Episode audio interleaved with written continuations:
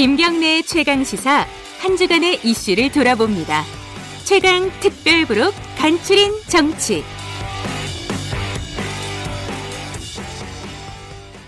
문재인 대통령이 조혜주 중앙선관위원 후보자 임명을 강행하자 자유한국당이 국회 의사 일정에 전면 보이콧을 선언했습니다. 또다시 얼어붙은 전국. 지금 양당의 입장 알아봅니다. 1월 25일 최고의 정치 더불어민주당 박주민 의원, 자유한국당 김영우 의원과의 인터뷰입니다.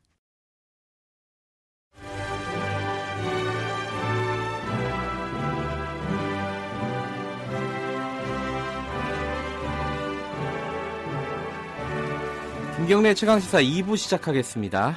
아, 매주 금요일 전국의 가장 뜨거운 현안을 여야 의원 두 분과 이야기를 나눠보는 시간 최고의 정치 오늘도 두 분 나와주셨습니다. 더불어민주당 박주민 의원, 자유한국당 김영우 의원 나와 계십니다. 안녕하세요. 네, 안녕하세요. 반갑습니다. 네, 안녕하십니까. 김영우 의원님은 수염을 잔뜩 기르셨어요? 아, 옆에 계신 우리 김경래 기자님 수염이 멋있게 보여가지고. 아, 저는 네, 수염이 되게. 이쁘게 안 나는 편이라서. 음. 저는 좀 수염이 많이 나요. 예. 그러니까요. 하루만 안 깎으셔도 예. 많이 나시는 편인가 봐요. 예, 예. 박주민 의원님은 어제 그 양승태 대법원장 구속되고 어, 남달랐겠어요. 지금 법사위에 계시잖아요. 네, 뭐 계속 또 제가 얘기해왔던 사안이라서요. 네. 어, 뭐 여러 가지 뭐 그래도 구속이 됐다고 해도 걱정되는 부분이 분명히 있습니다. 아 그래요. 예. 자, 그 걱정되는 부분은 나중에 잠깐 나눠 얘기 나눠볼 시간이 있을 것 같고요. 오늘 첫 번째 주제는 이걸 안 할 수가 없을 것 같아요. 음, 조혜주 중앙선거관리위원회 어, 위원 음, 문재인 대통령이 임명을 강행을 했습니다. 이, 이게 야당에서는 계속 반대했던 사안이잖아요. 일단은 어, 지금 국회 전면 보이콧 하겠다 이런 방침도 나왔는데 자유한국당에서는요. 이게 조혜주 중앙선거관리위원 반대한 이유가 뭔지 간단하게 뭐 모르시는 분들 위해서 설명을 좀 해주세요. 제가 이제 행정안전위원회 위원 아닙니까? 네. 그래서 이제 중앙선관위도 우리 그 기관인데 이 조혜주라고 하는 사람은 예, 문재인 대통령 선거 캠프에서 네. 공명 선거 특보에 자- 어, 이름을 올렸던 사람이에요. 이것은 우리가 주장하는 게 아니라 네. 민주당이 발간한 대통령 선거 백서에 네. 공명 선거 특보 해가지고 조혜주 이렇게 딱 박혀 있습니다. 네. 근데 그 아시겠지만은 이 선거 백서라고 하는 것은요 예. 누가 대충 만드는 그런 책이 아닙니다. 저도 과거에 이제 대통령 선거 캠프에서 일을 해봤습니다만은 선거 백서는 1독, 2독, 3독 여러 사람이 나중에 감수를 거쳐서 발간을 합니다. 네. 그리고 선거 특보가 뭐 10명이든 20명이든 많으면은 혹시 누가 잘못 이름을 올렸을 수는 있겠지만은 이 딱 한 사람입니다. 조혜주라고 하는 사람. 음, 예, 대통령 선거 캠프에서 공명선거 특보를 맡았던 사람이 어떻게 예, 중립성, 객관성을 담보로 해야 되는 중앙선관위원회 선, 선거관리위원이 되냐 말이죠. 그래서 이것은 도저히 있을 수 없다. 일단은. 예, 그 자유한국당 입장은 그랬는데 이 민주당에서는 그게 뭐 실수였다. 그 백서 만드는 과정에서 이런 입장인 거죠, 지금. 지금 그 뭐, 저희들 입장은 이 조혜주라는 분이 이제 그 선관위원으로서 역할을 하기에 부족한 부분이나 문제되는 부분은 없다는 것이고요. 백서 네. 관련된 부분도 이제 방금 말씀하셨던 그런 어, 취지로 저희들은 이야기를 하고 있는 거죠. 예. 그런데 왜 꼭 조혜주라는 분이 이 중앙선거관리위원을 해야 되나요? 이렇게 인사청문회도 없이 임명을 강행할 정도로 어, 지금 더불어민주당이 또 문재인 정권이 조혜주라고 하는 사람한테 무슨 엄청난 빚을 진 모양이죠. 왜 이렇게 무리하게 강행을 하시죠? 저는 그게 이해가 안, 안 예, 갑니다. 박준희 의원님. 뭐 사실 지금 그 인사청문회의 경우에는 이제 김 의원님도 다 아시겠지만 인사청문을 요청을 하고 어, 필요하고 또 법적으로 정해진 어, 기간이 다 지나갔죠. 근데 그동안 그런 기간이 지나간 동안 인사청문회가 열리지 않은 배경을 보면은 네.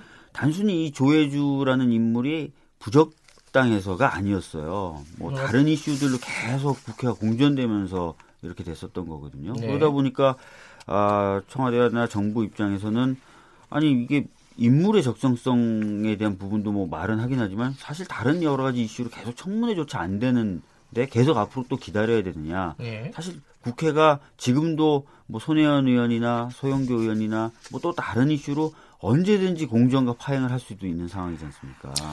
그래서 이걸 계속 그러면 기다려라라고 예. 한다면 어 올해도 이제 굉장히 좀 많은 선거들이 있습니다. 뭐 공직 선거는 아니지만 뭐 여러 가지 조합 선거라든지 선관위가 처리해야 될 일들이 있는데 그럼 공, 공백이 있는 상태로 그런 일들을 진행해야 되느냐? 그건 아니다. 이렇게 판단을 한 것이죠. 아니요, 근데 우리 예, 관련 의원님. 상임위원이기 때문에 제가 아는데 우리 행정안전위원회 예. 여야 간사는 사실 이 조혜주라고 하는 사람을 인사청문회 하려고 처음에는 저희가 이제 인사청문회도 필요 없다 이렇게 얘기했던 게 사실입니다. 네. 근데 바로 엊그저께만 해도 이 여야 간사 간에 예, 조혜주에 대해서 인사청문회 합시다. 그렇게 해가지고 어, 인사청문회에 필요한 그 증인 참고인을 신청 받아가지고 여야가 협상 중이었어요. 네. 어, 그런데 이제 이렇게 강행이 된 겁니다. 그래서 이게 뭔가 손혜원 의원이나 이런 큰 이슈를 덮으려고 하는 게 아니냐 이런 그 강한 의심을 우리가 좀 하고 있어요. 아니, 논란으로 논란을 덮는다? 뭐 이런 말씀이신가요? 그러게 말해요. 아니, 예, 그, 예, 그렇게. 볼 수는 없을 것 같고요. 예.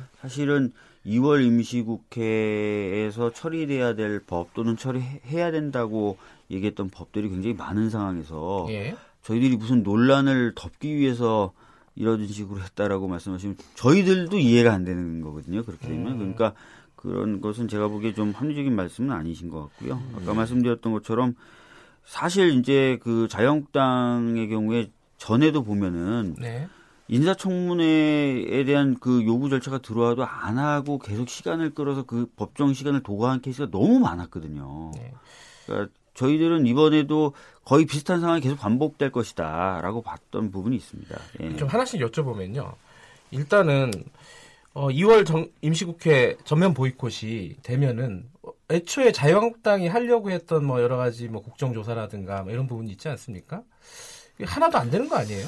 그러니까 이거 정말 제가 생각해도 참 어, 안타까운 일이죠. 예. 지금 뭐 어, 김태우 감찰관원이나 예. 신재민 행정관 또 여러 가지 손혜원 의원의 예, 부동산 매입, 땅 투기 이런 등등등등 여러 가지 현안이 많은데 네. 이것이 이 상임이라든지 앞으로 뭐 국정조사가 됐든 어, 이런 걸 통해서 이제 다뤄야 되는데 지금 이제 조혜주 건 때문에 국회가 보이콧이 됐단 네. 말이죠.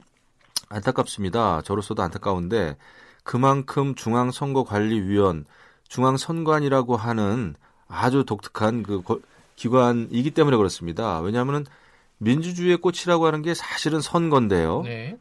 그 선거의 공정성, 객관성을 그 관리 감독해야 될 중앙선관위원 그 자리조차 이 권력에 의해서 좌우된다고 한다면 네. 앞으로 정말 선거를 어떻게 치르겠습니까?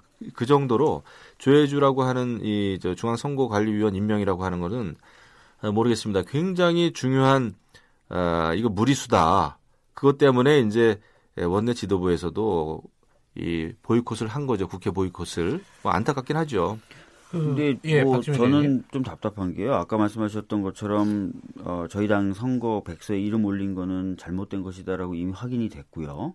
또 이분이 뭐 선관위 기획조정실장이라든지 선거실장 같은 과거 경력도 사실 선거 관련된 업무가 대부분이고 또그 네. 업무를 수행하는 과정에서 큰 문제가 없었어요. 네. 근데 이제 이게 이제 청문회 절차가 제대로 되지 않았고 또 그걸 이유로 급기야 이제 사실은 그 국회의 문을 닫겠다고 얘기하셨는데 네. 저는 근데 솔직히 이해가 안 되는 게 방금 김 기자님이 말씀하셨다시피 자유한국당이 하려고 했던 일이 굉장히 많거든요.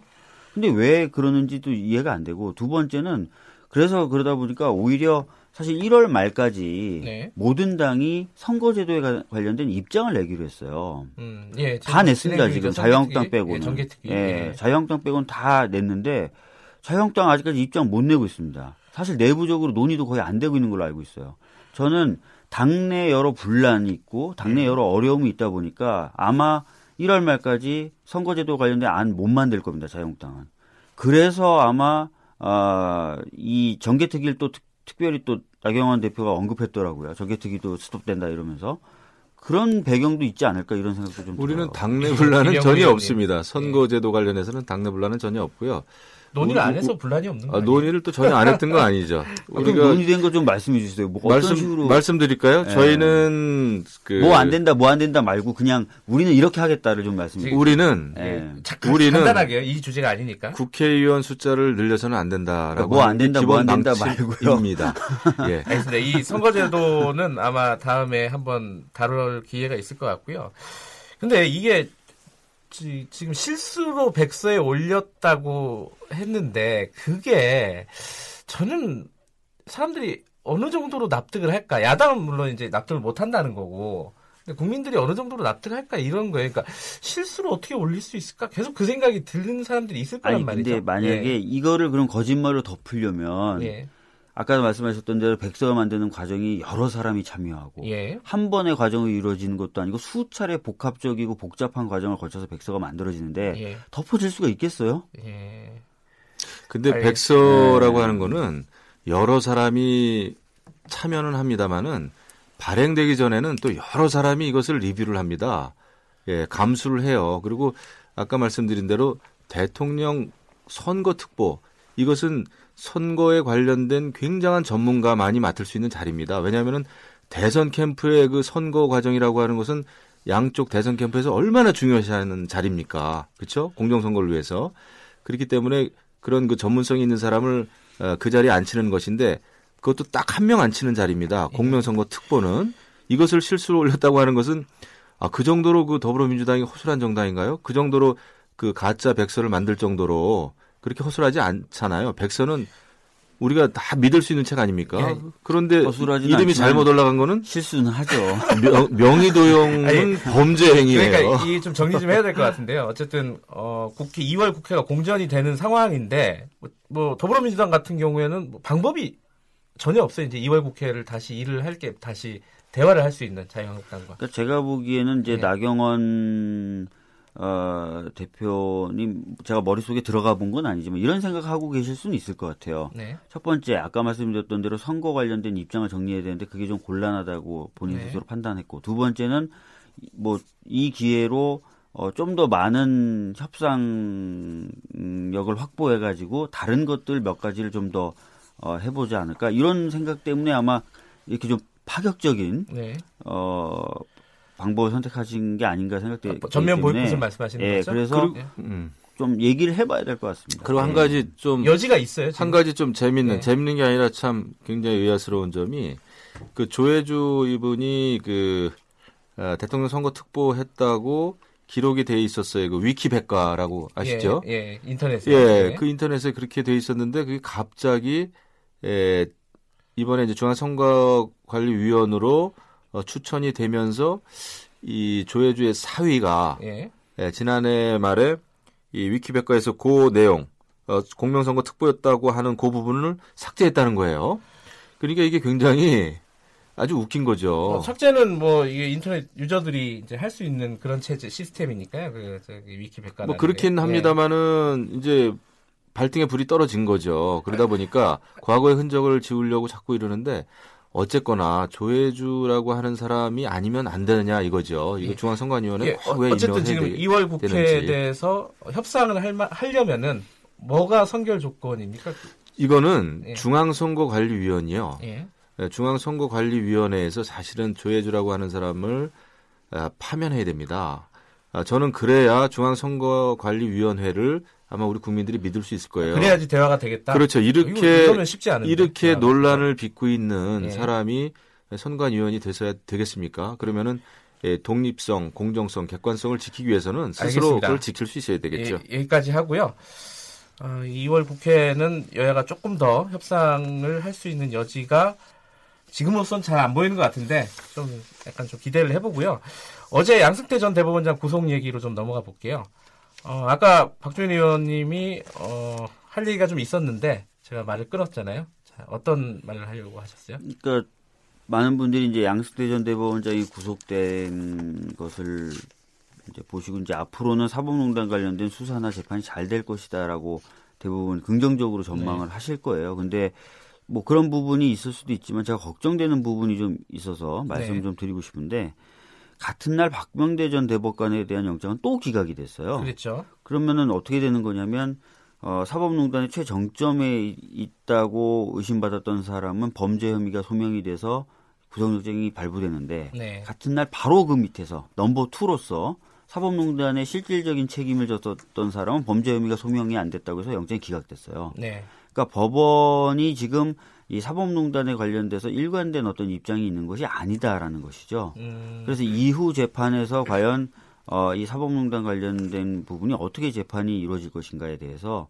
어, 걱정되는 부분이 있는 거고 특히 고위법관들 중심으로는 이 사법농단 수사에 대한 불만을 지속적으로 표출해 왔고 네. 최근에도 계속 그런 발언들을 하- 이어 나가고 있거든요. 예. 그래서 이게 좀 제대로 된 어떤 재판부 구성이나 그것을 통한 사건 배당이 이루어질 것이냐, 수사가 아, 재판이 제대로 이루어질 것이냐에 대한 걱정은 여전히 있는 상태다라는 말씀을 드리겠습니다. 특별재판부 법안 발의하신 거 그건 계속 진행되는 거예요? 아니면 저는 이제- 계속 노력하고 있는데 아시다시피 자유한국당의 경우에는 전혀 안 된다는 입장이어가지고요. 예. 특별재판부는 안 되는 그- 건가요? 아, 그런데 네. 이 사건을 보면서 양승태 전 대법원장 구속 사건을 보면서 지금 이제 전직 대통령 두 명이 두 분이 예, 구속이 돼 있는 상황에서 네. 예, 사법부 수장이었던 양승태 전 대법원장 마저 이제 구속이 됐습니다. 네. 잘못이 있으면은 뭐 벌을 받아야 되겠죠. 네. 그런데 저희가 볼 때는 이 모든 게 과거 청산이라고 하는 음, 이런 차원에서 이루어지는 게 아니냐. 그래서 이 과거 청산이라고 하는 이, 이 열차가 이 종착역이 어딘지 모르겠습니다. 음. 사법부마저 이렇게 권력에 휘둘리는 듯한 에, 모습을 보이면 정말 이, 아니 이 권력에는 대한민국이 과거에 휘둘리 어떻게 휘둘렸죠. 어디까지 가는지 전직. 대법원장이 그리고 구속된 지금 거고요. 문제는 사실 뭐, 뭐 동료 의원이긴 합니다만은 예. 민주당의 서영교 의원 같은 경우도 재판 거래 재판 청탁한 거 아니겠어요 어떻게 보면 그런데 이것도 사법농단인데 이, 이런 거에 대해서는 그냥 원내 수석 부대표만 물러나면 되는 것인지 이게 이 너무 형평이 안 맞는 거 아니냐 이런 생각입니다. 어쨌든 지금 어, 대법원장 그 양승태 전 대법원장의 구속과 관련해서는 적폐청산의 끝이 어딘지 어, 의아하다, 예. 걱정된다, 뭐 이런 입장이신 건데. 권력에 의한 사법농단이라는 그 인상을 지울 수가 없습니다. 그럼 아까 박준 의원이 얘기하신 그 특별재판부 같은 그런 법- 법안에는 뭐 자유한국당은 뭐 저- 찬성할 여지는 예, 별로 없겠네요. 예, 저희로는 그 이슈가 또 어떤 그 사건이 있을 때마다 네. 그런 어떤 특별 재판부가 됐든 이런 새로운 형태의 에, 그 재판 절차를 만드는 것은 맞지 않다고 봅니다. 예, 그 서영교 의원 얘기를 하셨으니까 제가 자유한국당에 좀 여쭤보고 싶은데 지금 여론에 그런 언론에 그런 기사를 많이 써요. 자유한국당도 자유롭지 않기 때문에 서영교 의원에 대해서 적극적으로 강하게 얘기하지 않고 있다. 자유한국당도 이런 기사나 반응에 대해서는 어떻게 생각하십니까? 그건 뭐김 제가 의원님? 사실 처음 듣는 얘기인데요. 아 그래요? 아니, 많이 나왔어요. 아니 그 이것은 어떤 당의 소속을 떠나서 네. 자유한국당이든 뭐 더불어민주당이 됐든 그 당을 떠나서 이런 어떤 잘못된 행태가 있으면은 그 처벌받는 게 맞죠. 조사받는 음. 게 맞고요. 그래서 에, 특히 국회에 파견돼 나와 있는 그 어, 판사를 의원실에 불러서 여러 가지 진행 중인 재판에 대해서 네. 이 청탁을 한다든지 거래를 한다든지 이런 거는 에, 저는 상식적으로 있을 수 없다 봅니다. 보통 사람들은 생각이나 할 수 있는 일이겠어요? 저는 서영교 안 의원이 지금 봅니다. 원내 부대표에서 수석 부대표에서 이제 나- 내려왔잖아요. 네. 그걸로 부족하다는 말씀이신가요? 그렇죠. 이거는 그 당직을 맡고 안 맡고의 문제가 아니잖아요. 재판 음. 청탁 거래를 했느냐 안, 안 했느냐가 핵심이기 때문에 그럼 검찰 수사도 필요하다는 입장이신가요? 예, 필요하다면은 조- 어, 필요하다면은 해야 되겠죠. 지금 네, 박주민 의원님. 지금 검찰 수사는 벌써 1월 22일 날 시작이 됐고요. 예. 그래서 저희 당도 서영교 의원에 대해서 모든 조치가 완료됐다고 밝힌 적이 없습니다. 음, 어, 일단은 저희들이 어, 본인의 의사를 수용한 것이고요. 예. 그 이후에 지금 여러 가지 이야기가 나오거나 밝혀지면 더 하겠죠. 근데 제가 여기서 지적하고 싶은 예. 얘기는 김 의원님께서 지금 처음 듣는 얘기다라고 말씀하신 그 부분을 좀 얘기하고 싶어요. 아, 공소, 자유롭지 않아서 그래 예. 어, 소극적이다라는 공소장을 읽어보시면 이군현 노철래 이 두 의원이 어, 재판 거래를 한 게 아니라요. 20대 들어와서 2016년 8월에 어, 자유한국당 소속 법사위원이 이 두 분을 위해서 움직입니다. 근데 공소장에는 그렇게 나와 있는데 이 자유한국당 의원의 이름이 전혀 공개가 안 돼요. 그러니까 뭐 서영교든 뭐 여러 정치인들 이름 다 나오고 판사 이름 다 나와도 이 사람에 대해서는 아예 이름조차 안 나옵니다. 공소장에. 그래서 왜 이렇게 이 사람의 정체가 드러나지 않느냐 수소문 해봤더니 임종원 전 차장이 굳게 입을 다물고 있어요. 이 사람에 대해서만. 예. 근데 자유한국당은 알수 있지 않습니까? 근데 어, 저희가 알 수 없죠. 근데 왜그알수 없습니까? 그 그, 냥 법사위원 몇 명밖에 안 되는데. 방금 말씀하신 그 예, 두 의원님. 분의 저- 어, 의원 전직이 됐, 됐네요 벌써. 네. 이군현 노철래 의원이 재판 거래나 청탁에 영향력을 행사했다는 게 그 어떤 뭐 조사에 의해서 어, 유죄가 판명이 됐습니까? 저는 그거는 처음 공소장 아니. 서영교 의원에 대한 이야기도 네. 검찰. 공소장에 등장하기 때문에 이게 이제 재판 결 재판에 의해 확정된 건 아니고요. 공소장에 등장하는데 같은 공소장에 노철래 이군현 두 의원을 위해서 20대 현직 국회의원이자 그 당시 법사위원이었던 그러니까 20대 국회 들어서 법사위원이었던 자유한국당 의원이 등장해요. 그분이 움직였다라고. 근데 아무튼 저는 이름이 등장하지 않아요. 제가 말씀드렸잖아요. 네. 이것은 정당을 떠나서 저는 그 두 분에 대한 그 세부적인 내용은 모르겠으나 이것은 당을 초월해야 될 문제입니다. 재판 거래나 영향력을 미쳤다면은 조사받는 게 맞고요. 당을 초월해야 된다. 아, 초월해야 되겠죠. 이거는 국민 이거는 뭐 법적인 차원에서 다뤄져야 될 그러면요. 문제죠. 이게 국민들 입장에서 보면 지금 서영교 의원 더불어민주당의 서영교 의원이 지금 어, 사건이 불거져 가지고 당직에서 내려왔고 홍일표 의원도 비슷한 그 재판 거래 혐의로 지금 이름을 올려 있는 상황이잖아요. 홍일표 의원이요. 이름이 비슷한 분이 많아 가지고. 그리고 노철래 이군현 전 의원을 대리했던 누군가가 지금 있어요. 있어요. 누군지는 모르지만 네. 자유한국당이 있는 걸로 지금 공소장에 나옵니다. 네. 그럼 적어도 현직 의원 세 분이 지금 연관이 된 사건이라면은 국회 차원에서 말씀하신 대로 당을 차- 초월했다 그러면은 뭔가 조사를 하든지 협의를 하든지 해서 결과를 좀 내놔야 되는 거 아니냐.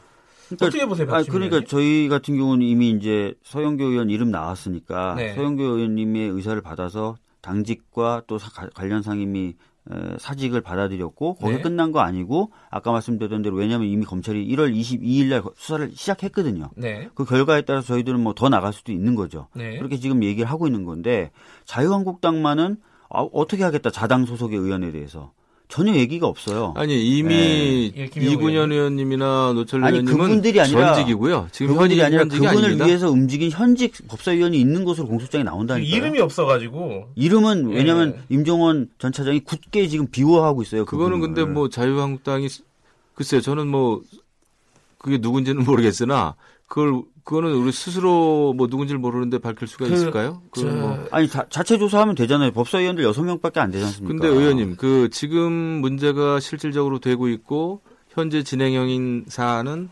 서영교 의원 건임 그 아니겠습니까? 하나만 더 여쭤볼게요, 박지민 의원님. 서영교 의원은 그 법률가시니까 여쭤보는 건데 처벌이 가능합니까? 이런 그- 사안이 만약에 확정이 된다면. 사실 이제 그 검찰도 그렇고 언론에서도 나왔다시피 예. 적용법조의 그가 좀 애매하다는 거죠. 그래서 네. 사실은 처벌이 가능할까 이런 저 얘기가 나오고 있는 거고요. 네. 아마 자유한국당의 그 의원도 형사적인 어떤 처벌이 되긴 어려울 겁니다. 서영교 의원 같은 경우는 징계가 징계는 가능하잖아요 국회 내에서. 근데 저기 징계 유, 그래서 윤리심판원에 제소하셨잖아요. 아니 이게 민주당에서는 안 했죠. 예, 자유한국당에서 이미 하셨고 아, 그렇죠. 검찰 수사도 이미 시작됐고 자, 자유한국당은 본인의 이름이 가려진 그 의원을 찾을 생각이 있으세요?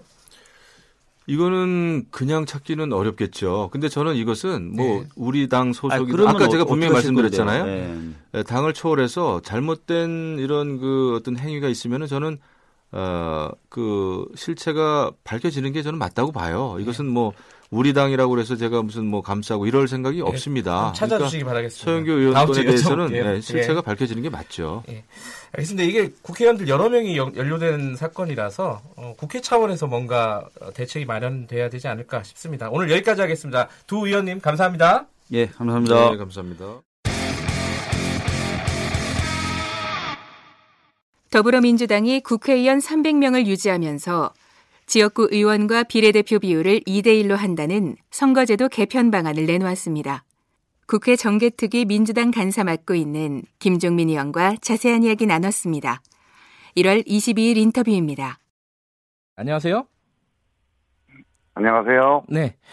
이게 지금 일단 300명 유지, 그러니까 300명에서 10% 정도 늘리는 것도 좀 고려하겠다 이렇게 예전에 그 원내대표들 간에 합의를 하지 않았습니까? 근데 그 예, 10% 맞습니다. 늘리는 부분은 어, 완전히 이제 민주당에서는 불가능하다 이렇게 본 모양이에요. 우리 민주당에서는 네. 원칙적으로 정수를 유지한 상태에서 개혁안을 만들자. 네. 이게 이제 기본 우리 당의 방침이죠. 예.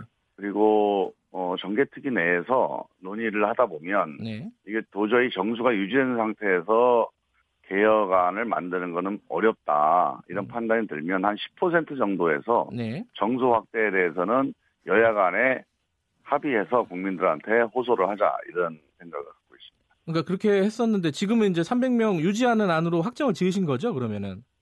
그러니까 이건 우리 당 아니고요. 예. 그러니까 협상 과정에서 우리 당이 정수 확대에 대해서 완전히 문을 닫아 놓은 건 아니고 아하, 그래요? 음. 예, 협상은 가능하다는 건데 우리 네. 당은 기본적으로 정수를 유지한 상태에서 개혁을 한번 시도해보자 이런 입장을 가지고 있는 거죠.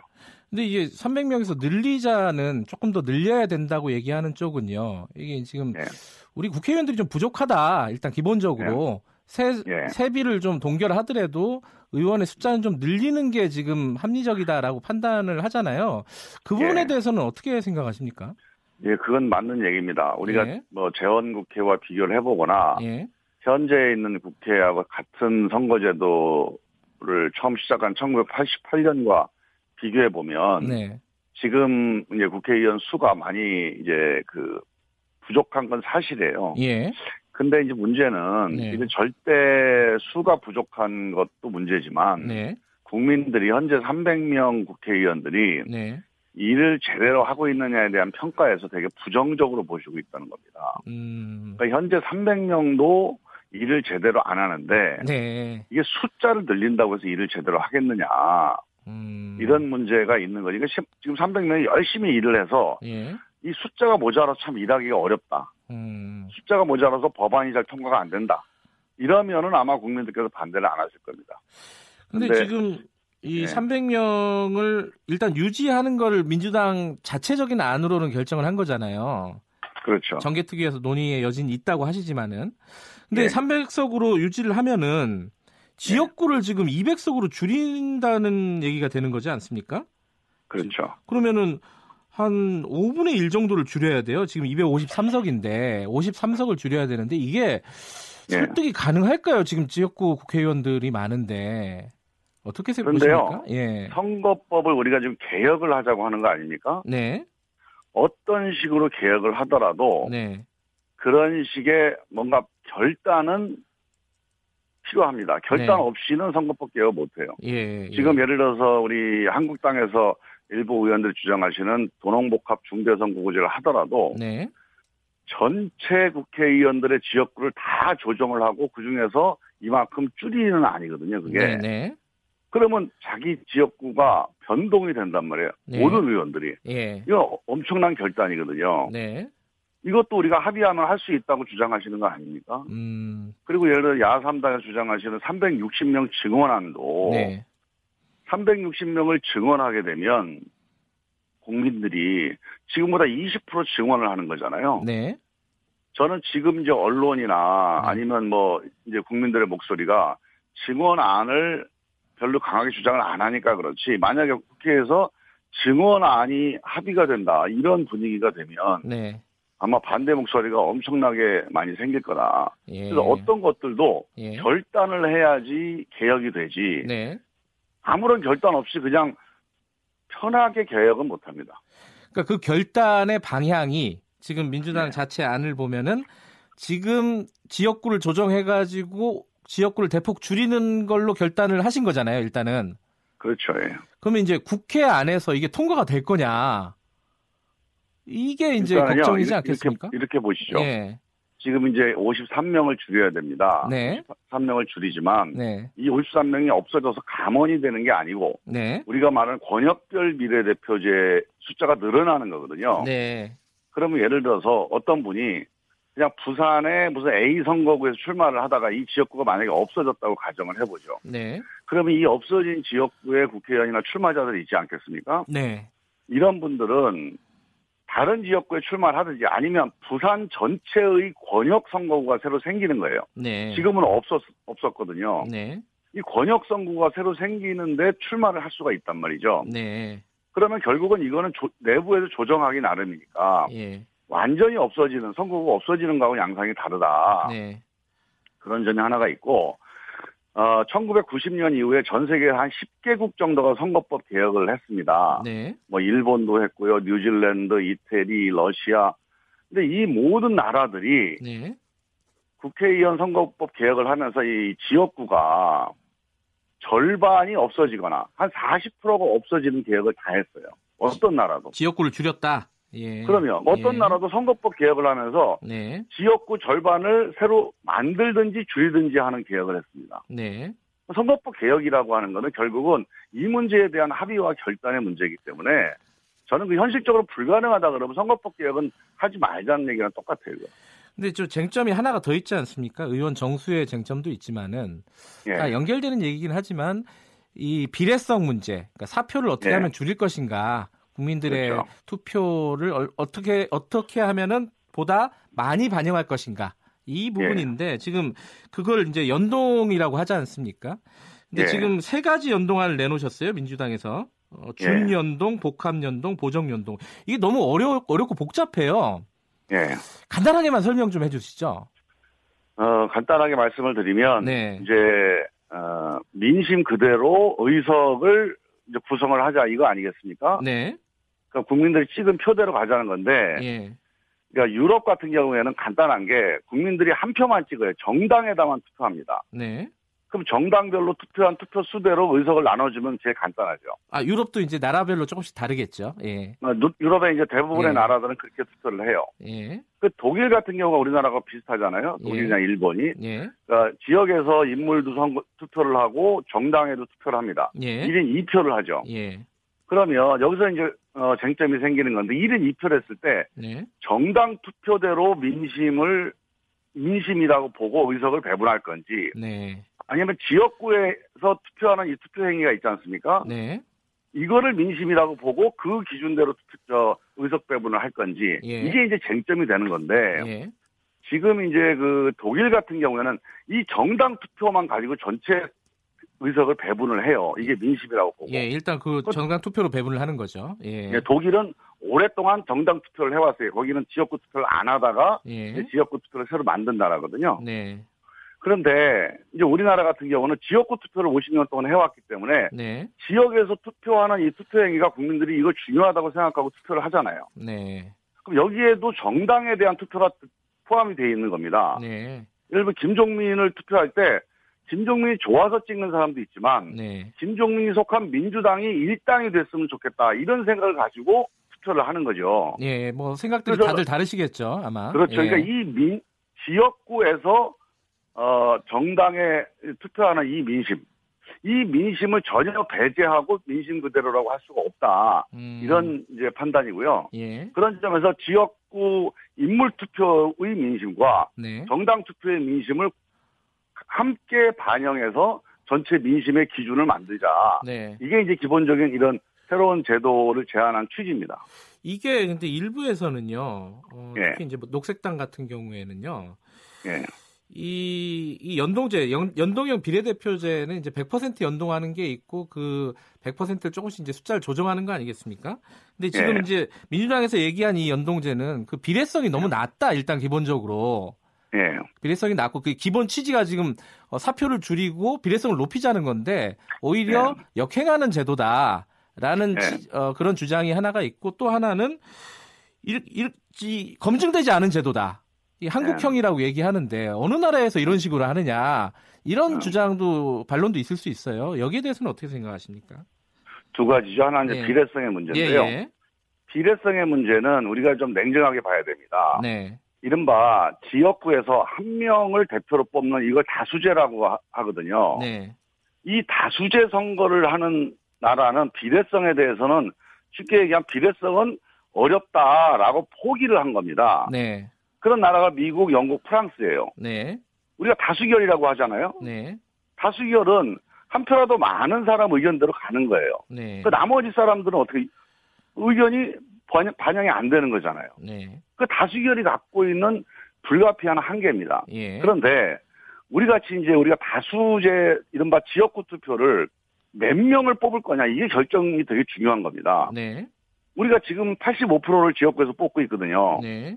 근데 이거를 70% 60% 이렇게 줄이면 네. 비례성은 높아지는 겁니다. 왜? 네. 이 비례대표제는 기본적으로 비례성이 높으니까요. 그러니까 한마디로 말해서 이 100% 연동형으로 가기에는 좀 이르다. 지금 우리가 이런, 이런 게 문제가 아니고 예, 예. 만약에 100% 연동에 가려면 최소한 전제 조건이 예. 이 비례대표를 한 절반 정도는 뽑아야 음. 그게 가능해지지. 예, 예. 이 다수제 투표, 지역구 투표를 지금 우리가 70% 정도를 하는 상태에서 이거를 비례성을 100%를 가자. 예. 이거는 좀 어, 이 제도가 안 맞는다. 무리한 예. 욕심이다. 예. 이런 거고요. 예. 두 번째로는 아까 두 번째 질문이 뭐였죠? 이게 지금 한국형이라고 하는데 검증되지 않은 아, 제도일 예, 수 예. 있다. 그거는 예. 지금 우리가 이른바 연동형이라고 하는 게전 예. 세계에서 100여 개국의 그 나라 중 독일이 53년도에 처음 시도한 제도예요. 예. 근데 독일이 시도한 이후에 지금 OECD 35개국 중에 이 독일 제도를 따라하고 있는 유일한 나라가 뉴질랜드 한 나라입니다. 음. 그 나머지 35개국이 이게 연동형 비례대표제가 만약에 세계 보편적인 선거 제도라고 했, 다면 네. 많은 나라들이 이렇게 따라 했겠죠. 근데 이것도 일종의 독일의 실험이거든요. 이 독일의 실험을 예, 예. 뉴질랜드 한 나라가 같이 한 건데 우리가 혼합제 즉 이렇게 지역구 투표하고 비례 투표를 같이 하고 있는 나라가 예. 이 OECD만 해도 여섯 개 나라입니다. 네. 여섯 개 나라 중에서 독일식으로 연동형을 하는 나라가 독일, 뉴질랜드 두 나라고 나머지 네 나라는 이 지역구 투표와 이 정당 투표를 별도로 산정을 하는 그런 네. 제도를 운영을 하고 있어요. 그래서 이 문제는 네. 우리가 그 네 나라하고 같이 가는 거죠. 예. 그런데 이 독일 두 나라랑 같이 가자고 주장하는 분들이 있으니 중간 지점쯤에서 새로운 시도를 하자는 거지. 이게 세계 여러 나라가 보편적으로 하고 있는 건데 우리만 특별하게 하자. 이런 차원의 문제 제기는 조금 맞지 않습니다. 알겠습니다. 근데 지금 이번 달 안에 합의하기로 한 거잖아요. 원래 1월 안에요. 그렇죠. 예. 이게 지금 현실적으로 가능합니까? 지금 심상정 위원장 같은 경우는 정치적 협상이 필요하다. 원내대표들이 네. 이렇게 얘기를 했는데 어떻게 보십니까? 지금 그 그렇게 가야 될 것 같아요? 아니면은 정개특위에서 가능할 것 같아요? 제가 보기에는 정개특위에서 논의가 되더라도 예. 최종적인 결단은 아마 대표자들 간의 음. 정치 협상이 꼭 필요하다 저는 이렇게 보고 있습니다. 근데 마지막으로요. 이 네. 이건 좀 여쭤봐요. 시간이 없어갖고 이건 여쭤봐야 될 것 같아요. 한국당, 자유한국당이 계속 반대를 하고 뭐든지 바꾸는 부분에 대해서 어, 소극적인 자세를 취하면은 이게 어떻게 해야 됩니까? 민주당 입장에서는. 그건 이제 두 가지 중에 하나인데요. 예. 자유한국당 의원님들이 예. 이제 원하는 것이 무엇인지를 좀 반영하는 방법이 있고 예. 또 하나는 국민들께 호소해서 네. 모든 정당이 다 그렇게 합의가 됐는데 한국당이 반대를 하니 네. 국민들께서 한국당을 좀 설득해 주십시오. 예. 이렇게 호소를 하는 방법이 있는데 예. 저는 이 두 가지 문제도 필요하지만 네. 보다 더 중요한 문제는 한국당이 예. 지금 하나의 안으로 한국 당내에 합의가 지금 안 되고 있습니다. 아. 그리고 이게 전당대회 가 지금 걸려 있어서 네. 지금 한국당 문제가 결국 제일 중요한 문제인데 예. 한국당이 만약에 하나의 안으로 합의가 되면 협상을 해볼 수가 있어요. 그 한국당이 지금 하나의 안으로 합의되는 게 어려운 상황이 이게 제일 이제 고민거리입니다. 심상정 정개특위 위원장이 23일까지 안을 갖고 오라고 했는데 일단 민주당은 아니요 나왔고 그렇게 아 그렇게 얘기한 적은 없고요. 예. 그건 우리 정개특위 일소위에서 예. 우리가 제가 이제 일소위 위원장이니까 우리 일소위가 선거제도 논의를 하잖아요. 예.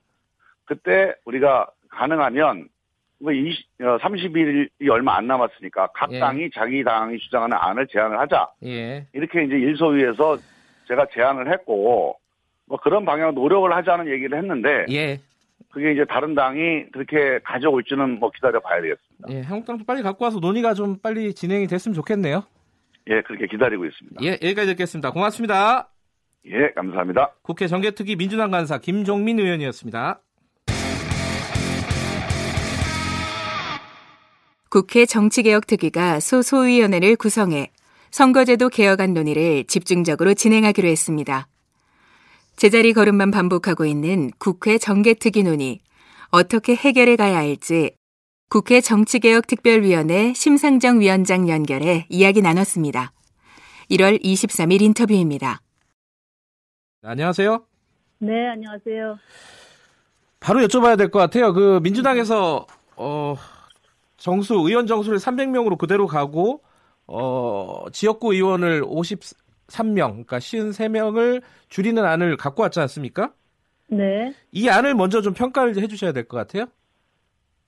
어, 우선 뭐 지역구와 비례를 2대 1로 하자는 아닌 안 아닙니까? 그렇죠. 지역구를 그래서- 2, 어, 비례를 1, 그래서 200대 네, 네. 100으로요. 예.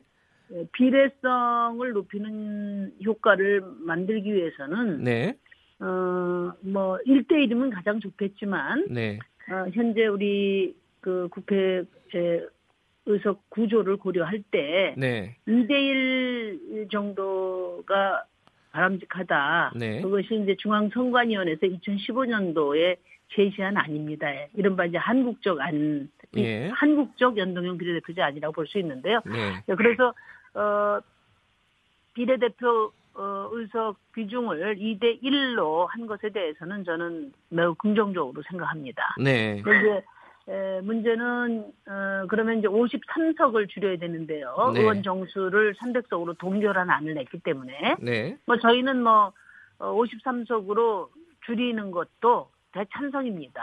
아, 지역구를 줄이는 것도 찬성하신다. 네. 아 물론이죠. 네. 근데 이제 문제는 에, 그 오히려 야삼당 쪽보다도 네, 어, 더불어민주당이나 자유한국당 지역구 의석을 많이 갖고 있는 네, 양당에서 그게 과연 가능하냐 의원님들 의견이 그렇단 말이에요. 네, 어, 그렇기 때문에 어, 민주당에서는 53석을 줄이자고 안을 냈지만 네. 어, 민주당 의원님들조차 이거는 이제 뭐 협상 아니니까 이런 분위기예요. 그러니까 아하. 어, 자유한국당에서 뭐 당연히 반대하지 않겠냐 이런 것까지를 감안해서 어, 이야기한 안 아니냐 이런 점에서 과연 이제 현실성이 있느냐 하는 그런 이제 에, 문제 제기들이 있는 거고요. 네, 두 번째는 어, 연동형 어, 비례대표제를 채택하기로 했는데 네. 세 가지 그 구체안을 제시를 했어요. 예, 민주당에서요. 네. 네 네. 그 뭐 이따가 또 설명이 있겠지만은 준연동제, 그 다음에 보정형, 그 다음에 복합형 이렇게 세 가지 네. 안 중에 야당이 선택해라 했는데 이제 이것이 그 동안에 정치권에서 논의해온 어, 말하자면은 정당 의석 수를 예. 어, 지역구 비례를 합쳐서 그 정당 지지율에 부합하도록 하는 그 연동형 기준으로 볼 때 좀 매우 미흡한 거 아니냐 이런 음. 지적이 있습니다. 예. 그럼 첫 번째로 아까 말씀하신 그 의원 정수 관련해서요. 특히 지역구 의원- 의원을 53석을 줄이는 네. 부분에 있어서 자유한국당 정재원 의원 같은 경우에는 아 장재원 의원 같은 경우는요. 현실적으로 불가능하다. 이렇게 뭐 딱 잘라서 얘기를 하더라고요. 그러니까 이제 어 뭐 가능 저 많은 의원님들이 에, 자기 지역구하고 관련이 있기 때문에 네. 네? 과연 이제 그분들이 투표를 해야 되는데 가능하겠냐? 53석은 이제 줄여야 되는 거고 예. 어, 그러면 나머지 200석도 선거구를 재획정해야 되거든요. 네. 어, 그러니까 이제 거의 모든 의원님들에게 다 이해관계가 연계가 돼 있다 보니까 예. 아, 되겠느냐 이렇게 이제 이야기를 하는데 예. 근데 이제 자유한국당은 의원 정수 확대를 반대해 왔잖아요. 네. 어, 그럼 결국은 비례성을 높이기 위해서 비례대표 의석수를 늘려야 되는데 예. 에, 민주당에 대해서 그게 가능하냐 이런 질문을 하실 게 아니라 네. 우리 자유한국당은 몇 석을 줄일 수 있다 이렇게 안을 내셔야 되는 거라고 저는 봅니다. 그래야 음. 논의가 가능하지 않겠습니까? 그렇지 않고 어, 그러면 의원 정수 확대도 반대하고 예. 어, 지역구 축소도 어렵다고 하면 네. 그러면은 뭐 선거제도 개혁을 뭘로 하냐 이런 의문이 있는 거거든요. 지금처럼 가자 이런 거 아닌가요? 결과적으로는 따져 보면은 자유한국당 어, 입장은 뭐 말씀은 이제 그렇게는 아- 아직까지는 안 하고 계시니까. 아, 그래서 어 이제 자유한국당이 네. 에, 아직 이제 안을 안 내시고 네. 어 민주당이 안을 발표하면 그에 대해서 논의를 하겠다. 네. 이제 소극적인 입장으로 지금 일관하고 있거든요. 근데 이제 자유한국당이 좀 적극적으로 네. 어, 의지를 실은 안을 내셔야 이제 논의가 본궤도에 오를 수 있어요. 그래서 어, 지금 이제 나경원 대표님이 원내대표 되신 지도 한 40일이 지났지 않습니까? 네. 아, 그러니까 충분히 고민을 하셨으리라고 보고 어, 또 지금 시하, 시간도 어, 원래 원내대표님들께서 제시한 1월 말 예. 시한이 지금 일주일밖에 안 남았기 때문에 네. 좀 적극적으로 안을 제시해 줄 것을 다시 한번 요청을 드립니다. 자유한국당 그러니까 원래 이제 심의원께서 오늘까지 좀 안을 달라 각 당이 네, 이렇게 말씀을 하셨잖아요. 네, 네. 자유한국당은 오늘 낼까요? 어떻습니까 분위기가?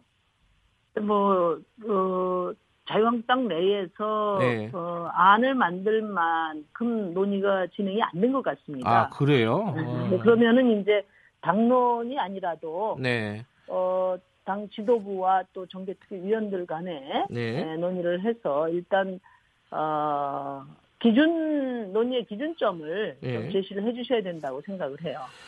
그리고 뭐 자유한국당은 그렇고요. 이제 민주당 얘기 잠깐 해보면요. 네, 네. 민주당이 200석, 그러니까 지, 지역구를 200석으로 줄이겠다. 이 네. 안은 뭐 지금 심상정 의원도 그렇고 받을 수 있다. 아니, 조, 좋은 아니다. 그런데 현실적으로 어떻게 할 거냐 이게 문제잖아요. 네, 그러니까 저희 이제 에, 야 3당에서는 네, 어, 그 현실적으로 어렵기 어려운 점도 있고요. 네, 그리고 지금 현재의 에, 국회의원 수가 인구 대비 네, 에, 매우 적은 숫자거든요. 예, 그러니까 OECD 기준으로 볼 때 국회의원 한 사람이 한 9만 7천 명 정도, 어, 어, 그러니까 유권자 9만 7천 명대 네.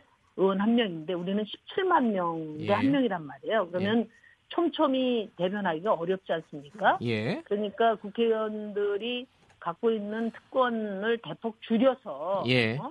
오히려 의원 정수를 확대하면 연동형 비례대표제 도입에도 좋고 예, 그리고 이, 이것에 동의를 구하려면은 국민들께 동의를 구하려면 과감한 정치 개혁, 그러니까 예. 혁신이 있어야 되지 않습니까? 예, 그러면 어, 선거제도도 바꾸고 또 국회도 과감하게 개혁하는 이런 과정을 거쳐서 어, 국회 변화의 모습을 보여줄 수 있지 않나 해서 저희는 이제 의원 정수를 확대하는 안을 예, 제시를 하고 국민들께 동의를 구할 수 있는 과감한 개혁 조치를 하자. 예. 아, 그러면은 어 그것이 가장 어 정치 개혁의 그 효과를 예. 어, 극대화할 수 있지 않냐 이렇게 해서 이제 제안을 드린 겁니다. 그런데 이제 아까 말씀하셨잖아요. 민주당 내에서도 이 지역구 의석을 예컨대 민주당 안대로 이제 하려면은 53석을 줄여야 되는데 민주당 의원들도 이 부분에 대해서 동의를 전적으로 하는 분위기는 아니다라고 하셨는데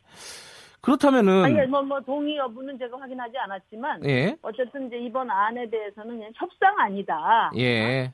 뭐 이런 어. 표현들을 다 쓰시고 있기 때문에 뭐 그대로 되겠냐 하는 그런 어, 생각들이 있으실 수 있다고 봐요. 아. 근데 어쨌든 뭐 민주당에서는 어, 의총을 통해서 어, 안을 제시하신 거, 거기 때문에 저희가 무게 있게 받아 안고요. 아, 예, 예. 또 이제 53명 지역구 줄이면 어, 뭐 민주당 차원에서는 어, 이 줄여 줄인 지역의 의원들은 또뭐 권역별 비례대표로 출마하도록 한다든지 이런 고려도 고민을 하고 있는 것 같습니다. 예, 예. 저는 뭐 그렇게 해서 어, 지역구를 줄여서 네. 어, 비례대표 의석을 늘리는 의지를 저는 뭐 높이 평가하고요. 예. 그러나 이제 이게 에, 뭐 5당이 좀 다 합의가 이루어져야 선거제도가 바뀌잖아요.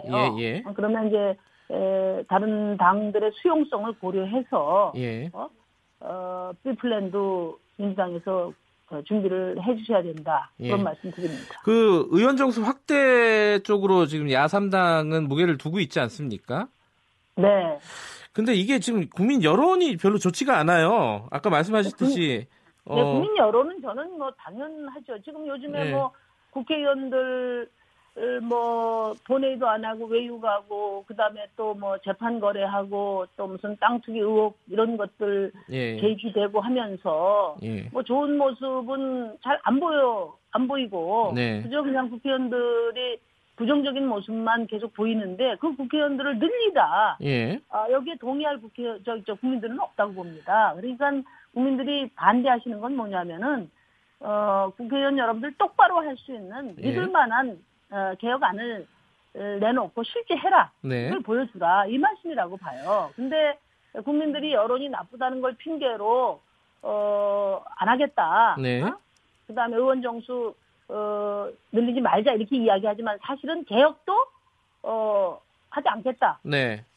이 얘기하고 같은 거 아니냐 이거죠. 저는 오히려 국민들께 국민들이 문제를 제기했던 뭐 네. 왜저 외유라든지 네. 또뭐 세비 문제라든지 예. 또 투명성 문제 네. 그리고 제19 감싸기 이런 아주 어, 국민들이 그동안에 누차 지적했던 이런 문제들에 대해서 이번에 근본적인 해법을 내고 네. 달라진 모습을 보이고 예. 그럼에도 불구하고 국민들이 안 된다. 그러면 저는 뭐 국민들 뜻을 수용을 해야 된다고 보는데 예. 국민들이 요구하는 어떤 개혁에 대한 의지를 적극적으로 어, 보이는 것보다 네. 그것 때문에 안 된다 이렇게 하는 것은 오히려 국민들의 불신을 방패막이 삼아서 음. 어, 개혁을 회피하는 거 아니냐 하는 의구심을 가질 수 있다고 봐요. 예. 지금, 지금 말씀하신 뭐 세비 동결이라든가 투명성 확보라든가 이런 국회 개혁, 정치 개혁 부분에 있어서 지금 구체적으로 국민들한테 안을 내놓고 설득하는 과정인가요? 이게 정의당이나 이- 이게 각각 개별 정당에서는 얘기하는데 어, 정기특위에서 뭐 이렇게 합의된 어떤 정치 개혁이나 국회 개혁에 대한 안을 내놓은 건 아직까지는 아니죠.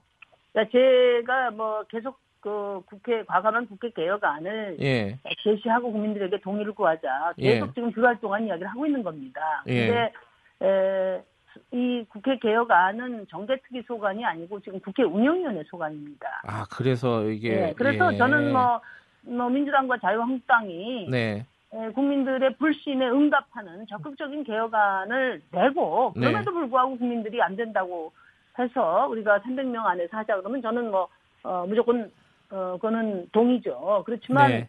어, 국민들의 불신에 응답하기 위한 과감한 개혁 방안을 에, 내놓지 않고 네. 또 그런 것을 실천으로 옮기는 노력을 하지 않고 예. 무조건 국민 핑계만 아, 되는 거 되는 것은 어 저는 그것은 그 오히려 여론에 편승해서 지금 우리 개혁 과제를 미루고 있는 게 아닌가 예. 그런 안타까움이 있습니다. 심영정 의원님, 그 지금 정개특위 논의 1월 말까지 합의 처리를 하기로 했는데 이게 현실적으로 어렵다면은 마지노선이 네. 언제까지라고 보세요? 어 일단은 지금 어 국회법상으로요. 네, 어 4월 15일까지 내년 총선 그 지역구가 완전 획정돼야 돼요. 국회에서 예. 의결까지 끝나야 되거든요. 그러면은 지금 이제 선관위 산하에 선거구 획정위원회가 구성이 돼 있는데 네, 여기서 이제 선거구를 획정한 안을 3월 15일까지 국회에 보내줘야 됩니다. 네, 그래서 지금 이제 국회 그 선관위에서 저 선거구 획정위원회에서 정개특위에 공문이 와 있어요. 네, 우리가 선거구 획정을 하려면 지역 실사도 해봐야 되고 의견도 수렴해야 되고 하니까 이 선거구 획정을 할 수 있는 기준 말하자면 선거 제도를 2월 15일까지는 확정시켜 달라. 네. 이렇게 공문이 와 있습니다. 만약에 어, 네. 지금 이 지지부진한 상태가 이어지고 자유한국당에서 안을 내놓지도 않고 이렇게 된다면은 만약에요 네. 패스트트랙 같은 거라도 해야 되지 않느냐 이런 의견도 있지 않습니까? 이거 어떻게 보세요? 지금, 지금 뭐 시민사회계하고 그 야삼당에서 강력한 요구가 있는데요. 네, 어, 사실은 이제 정치 개혁, 특히 선거제도는 어, 룰에 관한 거 아닙니까? 네, 아, 경쟁의 룰을 정하는 것인데 네, 그 경쟁 주체들의 합의를 통해서 이루어지는 것이 예, 맞기, 때, 맞기 때문에 그동안에 이제 정개특위는 합의제를 원칙으로 했습니다. 물론 네. 법적으로는 뭐 얼마든지 가능한 얘기입니다. 베스트 트랙이. 예, 예, 네, 그렇지만 어, 최대한 어, 합의를 통해서 어, 만들어내는 것이 네. 가장 바람직하다 이런 생각이고요. 그래서 네. 저는 어, 지금 자유한국당이 에, 좀 적극적으로 논의에 임해주시고 안도 내주시고 그래서 어, 적어도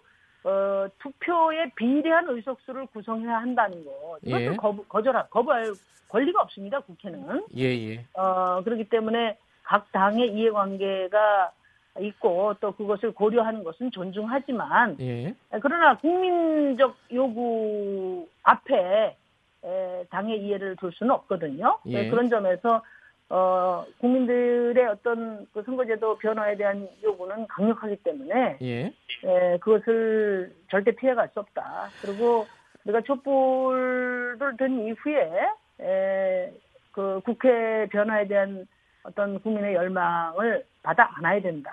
예. 아, 이번이 last time이다. 그 예. 말씀 드립니다. 알겠습니다. 어쨌든 끝까지 합의를 위해서 노력하겠다 이렇게 받아들이겠습니다. 네네네. 예, 알겠습니다. 고맙습니다. 네, 감사합니다. 국회 정개특위 심상정 위원장이었습니다.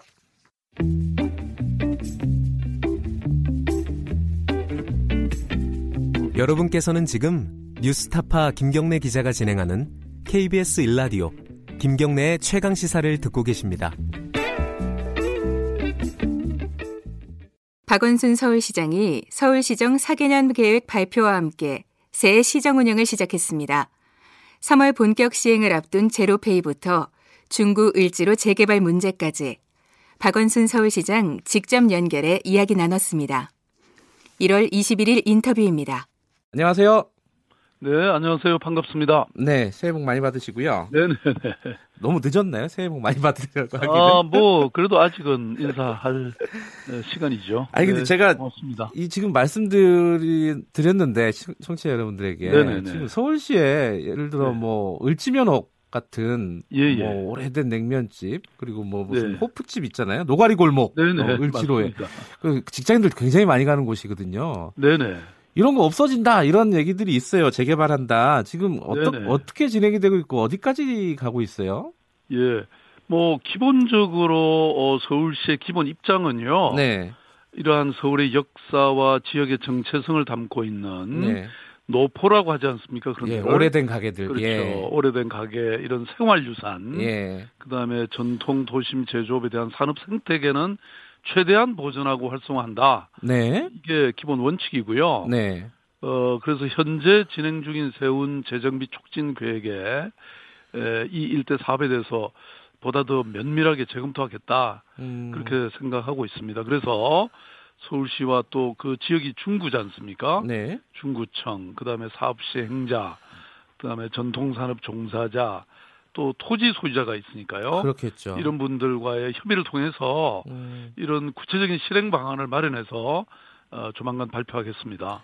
근데 애초에는 거기를 좀 쉽게 말해서 쫙 밀고 그 예전에 그 피막골처럼요.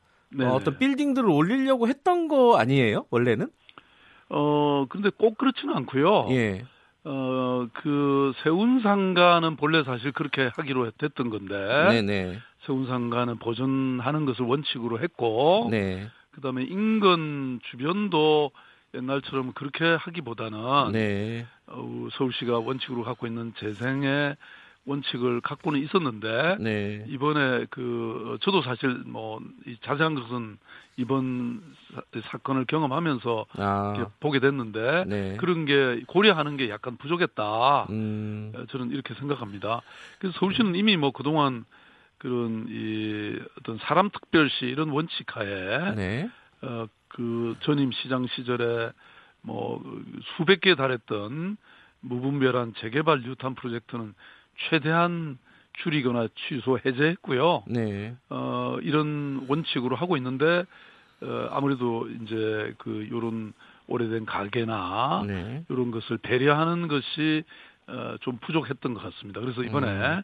이걸 재설계하겠다 어, 이런 얘기죠. 그러면은 어, 시민들 입장에서는 그런 가게들이 계속 남을 수 있겠다라는 기대를 갖고 있어도 되는 건가요? 지금 상황에서? 뭐 어떻습니까? 물론 그게 이제 때로는 불가피할 수도 예, 있겠죠. 물론 그렇겠죠. 예. 그렇지만 가능한 한 예. 어, 살리고 뭐 하겠다는 게 저희들 원칙이라는 거죠. 이게 사실 도심 재생 사업이라고 부를 수도 있는 거 아닙니까? 그죠? 그렇습니다. 예, 이게 언뜻 떠오르기에 지금 손혜원 의원 있잖아요. 예 예 예. 그 목포에서도 그게 이제 구도심 재생 사업 이런 느낌으로 진행이 됐던 거잖아요. 그렇습니다. 그 박원순 시장님은 어떤 철학을 갖고 계신지 지금 이런 어떤 네네. 도심 재생이나 이런 그러니까 사실은 이제 부분에서 서울시의 도시 재생이 예. 예. 시작이 돼서 이게 전국화된 겁니다. 그러니까 서울시의 이 음. 원칙이 네. 사실 어 과거에는요. 네. 이런 기존의 재개발 재건축이라는 게 지역 고유의 기억이나 역사, 문화, 터전을 지우고 예. 새로 쓰는 방식이었다면 네. 도시 재생은 이제 지역의 역사와 삶터를 고쳐서 다시 쓰는 방식으로 이렇게 전환한 거죠. 네. 쉽게 말씀드리면 고- 기존의 개발 방식이 완전히 새로 부수고 예. 예. 건물을 다시 짓는 방식이라면 어, 도시 재생은 어 그걸 수선해서 음. 다시 쓰는 방식으로 한다는 것이죠. 예. 그래서 어, 저 서울시 경우에 도시 재생이 뭔지 정확히 보여드리는 게 서울로 7017 있잖아요. 네. 이게 본래는 사실 고가도로였지 않습니까? 아, 그 서울역 앞에 있는 거요. 예. 그렇죠. 이걸 철거하는 대신에 어, 기존 그 이 도를 활용해서 오히려 식물원으로 만들고 네. 또 걸어서 다닐 수 있는 보행 친화도로로 만들었잖아요. 네. 그다음에 문화비축 기지 같이 옛날에 이게 어, 용도 폐기됐던 산업화 시대 유산인 석유 비축 기지를 네. 지금 서울의 핫플레이스 문화명소가 됐거든요. 네.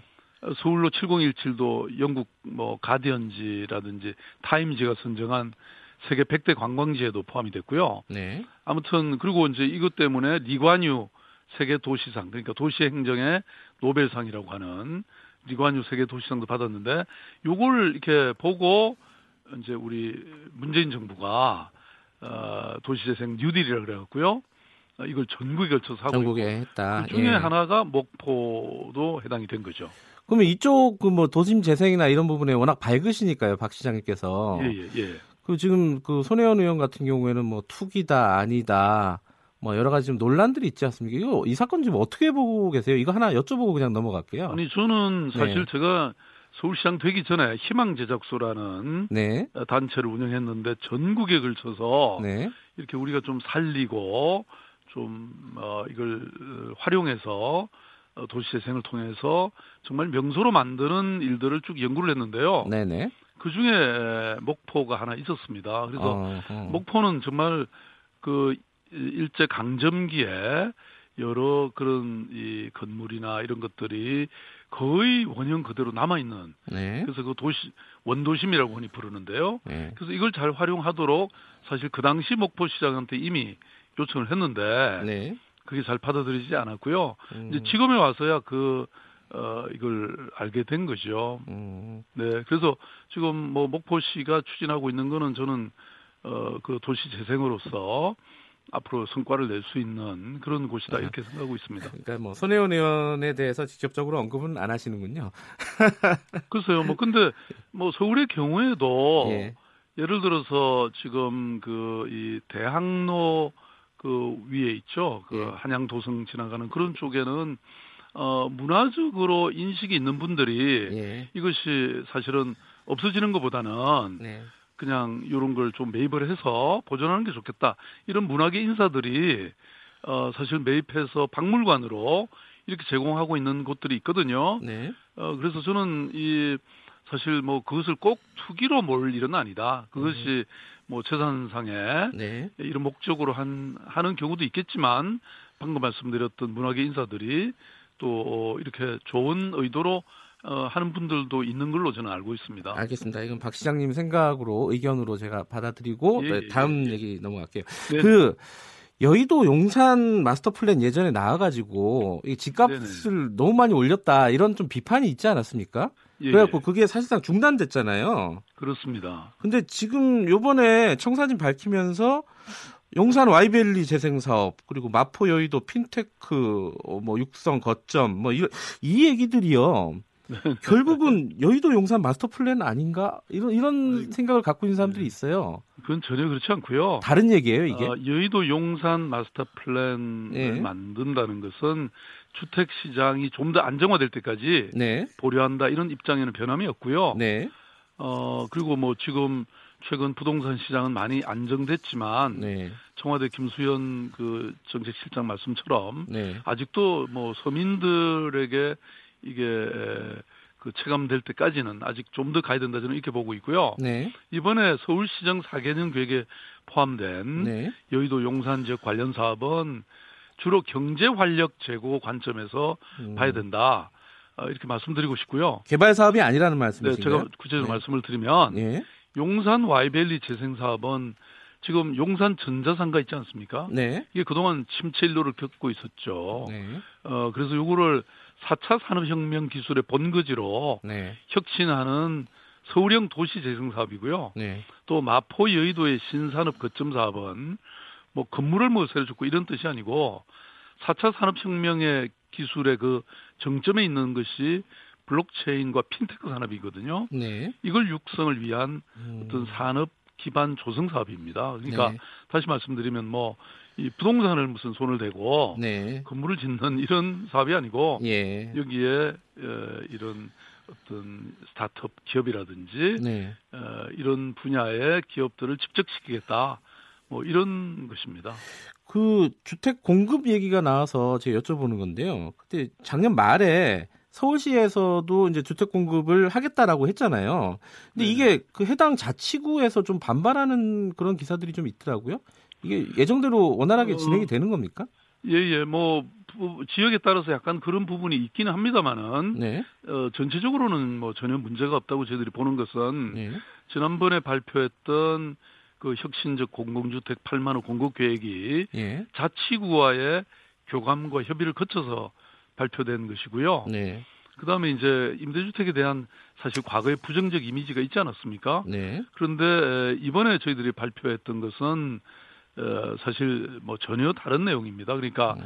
오히려 임대주택에 대한 부정적 인식을 바꾸는 어, 그런 혁신적인 내용을 담아서 그런 인식을 바꾸는 전기를 마련하겠다 이런 내용입니다. 예를 들어서 어린이집이라든지 창업시설 같은 이런 미래 혁신 시설, 지역 주민 편의 이런 게 들어가고 어, 오히려 여기에 시민들이 들어오기를 원하는 음. 그런 곳이 되도록 최 최고 어, 품질의 그런 주거로 만 공급하겠다 이렇게 제가 지난번에 발표했거든요. 네. 네, 오히려 저는 유치 경쟁이 나올 것 같은데요 앞으로. 그래요? 네네. 그리고 알겠- 실제로 예. 객관적 연구 결과를 보면 네. 임대주택의 이 가까이에 그러니까 반경 500m 이내인 아파트 몇몇 개가 오히려 상승했다 이런 연구 결과도 있습니다. 음. 그러니까 일, 실제 인식하고는 좀 다른 결과인데요. 네. 어, 앞으로 아마 더 좋아질 겁니다. 그 지금 잘 안 되고 있는 사업 하나 좀 여쭤봐야 될 것 같아요. 그 제로페이 이거 어 이렇게 확산이 잘 안 된다 이런 얘기 많지 않습니까? 네네네. 돈만 많이 들여놓고 이게 네. 많이 안 쓴다. 이거 어떻게 해야 됩니까 이거? 어, 물론 이제 지금 뭐 이게 제로페이가 이제 시작이잖아요. 아직 사실 본격적으로는 시작도 안 했죠. 시- 진짜 그러니까 시작은 3월인가요 이게? 이게 지금 저희들은 뭐 3월 예. 또그 이후까지 계속 이런 부분을 예. 뭐 지금 이렇게 문제 제기하는 부분은 어, 완성도를 높여갈 생각입니다. 정식 출범 전까지. 네. 어, 지금 뭐 시범 단계라고 말씀드릴 수 있고요. 네. 어, 그런데 이제 제가 뭐 몇 차례 말씀드렸습니다마는 이 제로페이는 핀테크 기술을 활용해서 예. 지불 시스템을 전환하는 것이거든요. 네. 이게 뭐 새로운 이제 이 결제 시스템이 도입되는 건데 하루아침에 에, 완벽할 수는 없다고 저는 생각하고 사실 뭐 저도 이게 써보고 있습니다만은 이것만큼 편리한 게 없습니다. 아니 어, 근데 이게 네. 편리한 데다가 예컨대 어이 수수료도 면제가 된다. 네네 거의 수수료가 0에 가깝잖아요. 그렇습니다. 많이 쓸 줄 알았는데 아무도 아니 아무도는 아니고 많은 사람들이 안 쓰고 있어요. 그 가맹점도 안 쓰고 소비자도 안 쓰고 이거 아무리 좋으면 뭐 합니까? 써야 되는데 아니, 이거 그러니까 아직 예. 여러 가지 그 설치나 예, 예. 이런 홍보나 이런 게 이제 미비해서 그런 것이죠. 지금 아하, 사실 예. 우리 대한민국의 웬만한 프랜차이즈 이 가맹점들이 다 들어와 있습니다. 근데 여기 이제 쓰려고 하면 예. 그 포스 시스템이라고 예. 그걸 이제 설치를 해야 되는데 그게 아마 3월 말 4월 이렇게 돼야지 이제 되고요. 예. 그다음에 뭐 예컨대 공공기관의 업무 추진비라든지 이런 것도 이제 제로페이로 결제하도록 저희들이 준비를 하고 있거든요. 이런 것들이 되면 이게 이제 대략 언제쯤이면은 좀 자리를 잡을 거다 이렇게 지금 어, 예상하고 계세요? 어 보통 왜 우리가 과거에 사실 지금 그 우리가 보통 쓰고 있는 게 신용카드지 않습니까? 그렇죠. 신용카드도 몇 년 걸렸죠. 그런데 예. 중국 같은 경우라든지 이런 경우에는 뭐 지금 제로페이 이런 어, 간편 결제가 다 되고 있거든요. 네. 이게 오히려 선진적인 어, 시스템이고 그리고 훨씬 편리하고 또 어, 이게 결국은 그 소득 공제라든지 본인한테도 이게 이익이 됩니다. 음. 아, 처음이니까 아직 안 써봤으니까 이런 일이 있는 것이죠. 예. 저는 이건 앞으로 굉장히 보편화될 거라고는 확신합니다. 어쨌든 뭐 그 만약에 좋은 거라 그러면은 많이 쓰도록 이렇게 유인할 수 있는 정교한 어떤 제도적인 장치를 좀 만들으셔야 될 것 같은데 지금 좀 이제 애기 보고 빨리 예. 뛰어라고 얘기하면 아 그렇군요. 됩니까? 약간은 알겠습니다. 시간을 주셔야죠. 좀잘 걸어 다니시고요. 끝이지 아, 말고. 그 그럼요. 아, 요건 하나 마지막으로 여쭤보고 끝내야 될 것 같은데요. 네네네. 미세먼지 관련해서 중국 네. 측의 책임도 있다라는 식으로 말씀하셨잖아요. 아니 뭐 저는 책임을 논하기 예. 전에 예, 예. 뭐 지난번에 제가 말씀드린 것은 이제 아니 뭐 우리 저 국립 환경연구원이나 예, 예. 서울연구원이 연구했던 결과를 그냥 인용한 것이고 예, 예.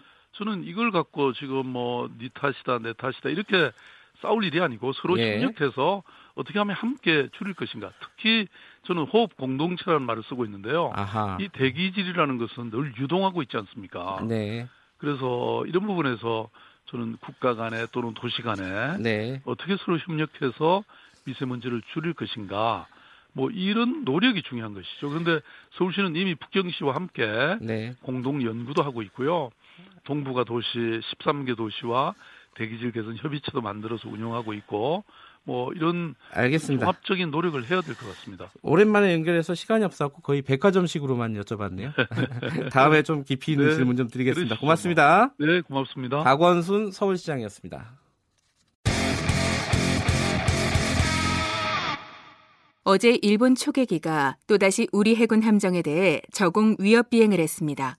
한미 양국 간 방위비 분담금 협상도 난항을 겪고 있는데요. 우리 정부는 어떻게 접근해야 할지 국회 외교통일위원회 소속 더불어민주당 송영길 의원과 이야기 나눴습니다. 1월 24일 인터뷰입니다. 그래, 어느 정도면 되겠나? That's right. What will be the right price for you? 1달러는 너무 적소. 4달러쯤 합시다. 4달러? 4달러. 1급 4달러로 합시다. 1.5달러 합시다. 4달러. $2. That's double. Double. 4달러. $2.50. 4달러. $3. 이건 말도 안 되는 인상이야. 4달러. hell with this. All right. $4. Okay. Thank you. Okay. 4달러. 네, 지금 들으셨던 거 예전에 드라마에 나왔던 부분인데요. 그 해방 직후에 미군과 임금 협상을 하는 한국 노동자들이 하는 과정에서 이제 김영철 배우 김영철 씨가 4달러라고 계속 주장을 해서 결국 관철시키는 굉장히 어, 당시엔 통쾌했던 장면인데요. 굉장히 화제가 많이 됐었어요. 근데 이게 현실에서는 쉽지가 않은 것 같습니다. 어, 지금 주한미군 주둔 비용을 한국과 미국이 협상을 하고 있는데 어, 우리 입장에서는 미국이 너무 많이 부르고 있고 어, 협상이 지금 난항을 겪고 있습니다. 이게 자칫하면은 뭐 한미 동맹 이런 부분이 균열이 갈 수도 있다 이런 우려까지 나오고 있는 상황인데요. 어떻게 지금 접근이 되고 있는지 국회 외교통 외교통일위원회 소속 더불어민주당 송영길 위원 연결해서 어, 입장 들어보겠습니다. 안녕하세요. 네, 안녕하십니까? 아, 의원님 그 방위비 분담금 얘기하기 전에 어제 그 일본 초계기가 이제 또 저공 비용을 비행을 해가지고 네네. 어, 우리 군함을 좀 위협하는 그런 사건이 있지 않았습니까? 최근 들어서 네네. 뭐세 번째라고 네. 하는데 네. 일본이 지금 의도적으로 이렇게 한다고 보세요? 어떻게 보십니까 지금? 네, 그런 것 같습니다. 아무래도 네. 그 사격 통제 레이더 그 발신음을 이렇게 추출해서 뭔가 또 자신들의 주장을 뒷받침하는 것으로 예, 이걸 증거 조작을 하려고 하지 않은가 이런 우려가 듭니다. 예. 이게 한국 정부도 강, 강경하게 단호하게 대처를 해야 됩니까? 이게 아니면 일본과 계속 대화를 유지하면서 이렇게 좀 어떻게 다독여가면서 가야 되는 겁니까? 어떻게 보세요 이 상황을?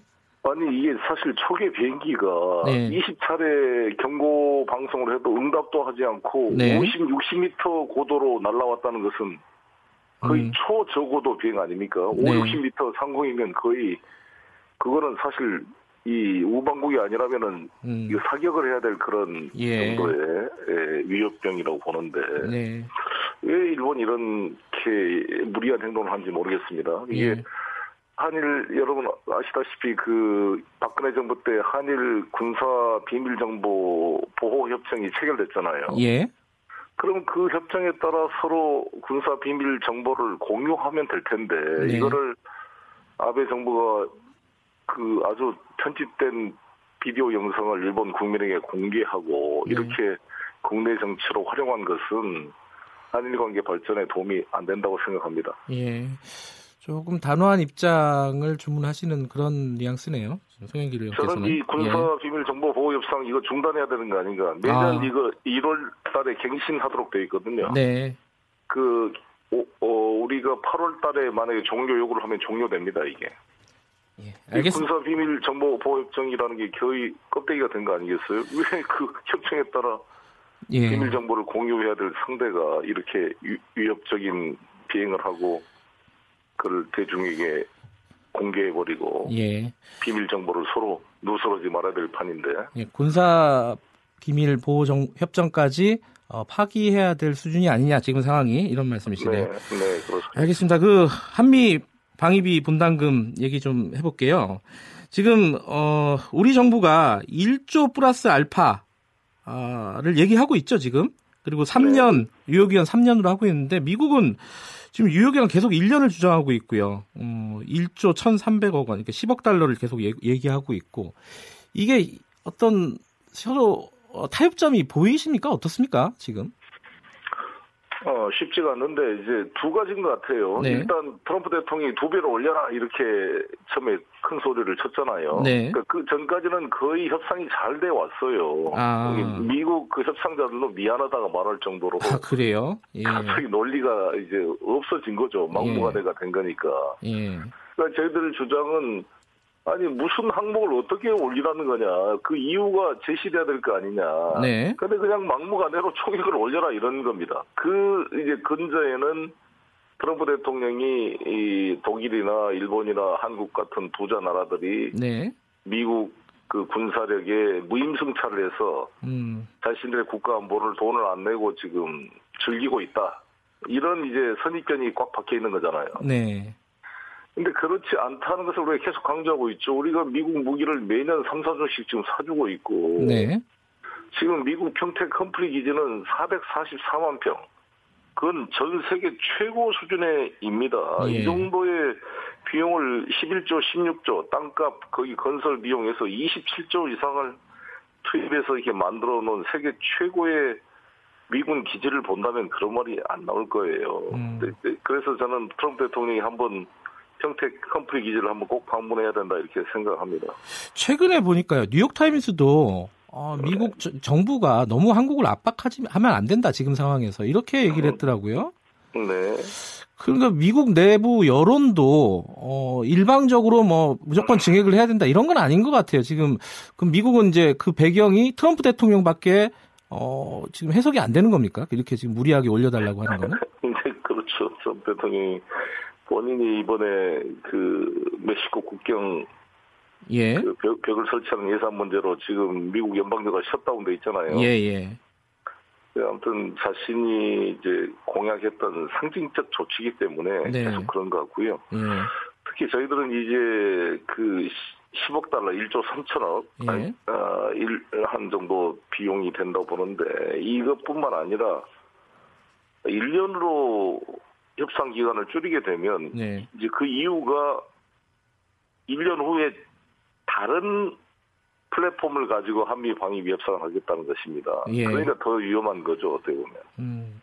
지금까지 안, 이제 우리 방위비 분담의 주요 대상은 네. 군수 지원이나 건설 지원이나 인건비 지원이거든요. 네. 근데 이걸 이외에 전략자산 전개 비용이나 한미 합동훈련 비용을 방위비 분담 대상으로 만약 집어넣게 되면 천문학적으로 올라가는 거죠, 그 비용이. 음.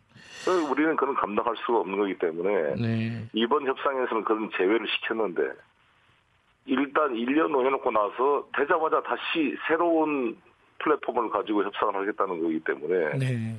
에, 아주 저희들로서는 우려를 표명하고 있습니다. 그 지난 21일에요. 그 강경화 외- 네. 외교부 장관하고 외통위 소속 의원들이 간담회를 가지지 않았습니까? 네, 네. 비, 비- 비공개였어요, 그죠? 네.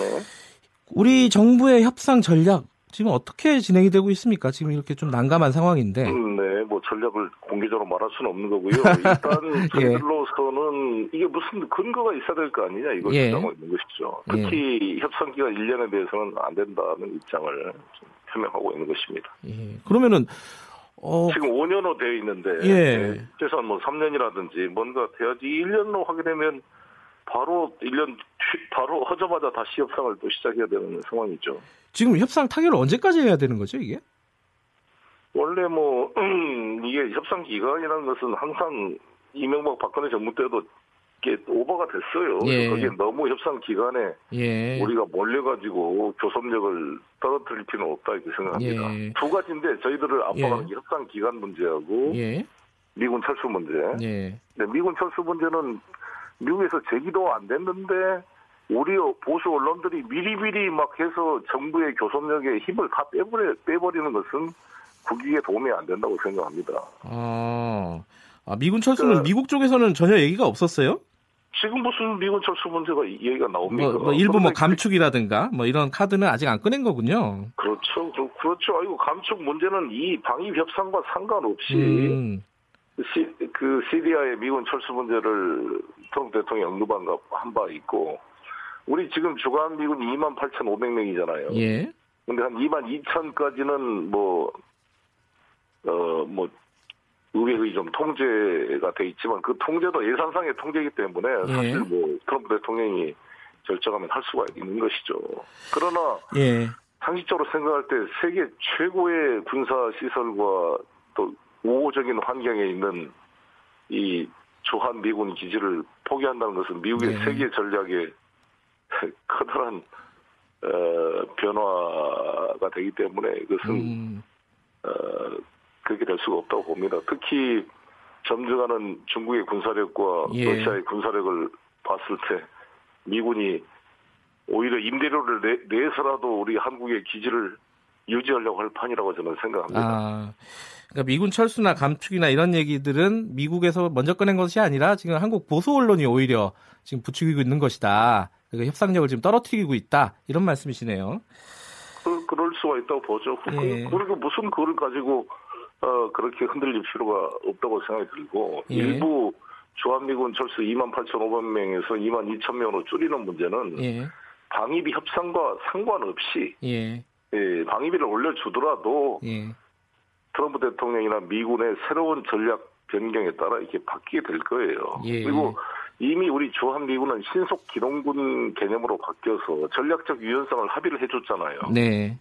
그렇기 때문에 단순히 이 주한미군은 우리 북한의 어떤 침략에 대한 방위만이 아니라 여기서 훈련된 부대가 중동으로 파견되기도 하고 네. 미국의 세계 전략 전체 기지로 활용이 되고 있는 것입니다. 예.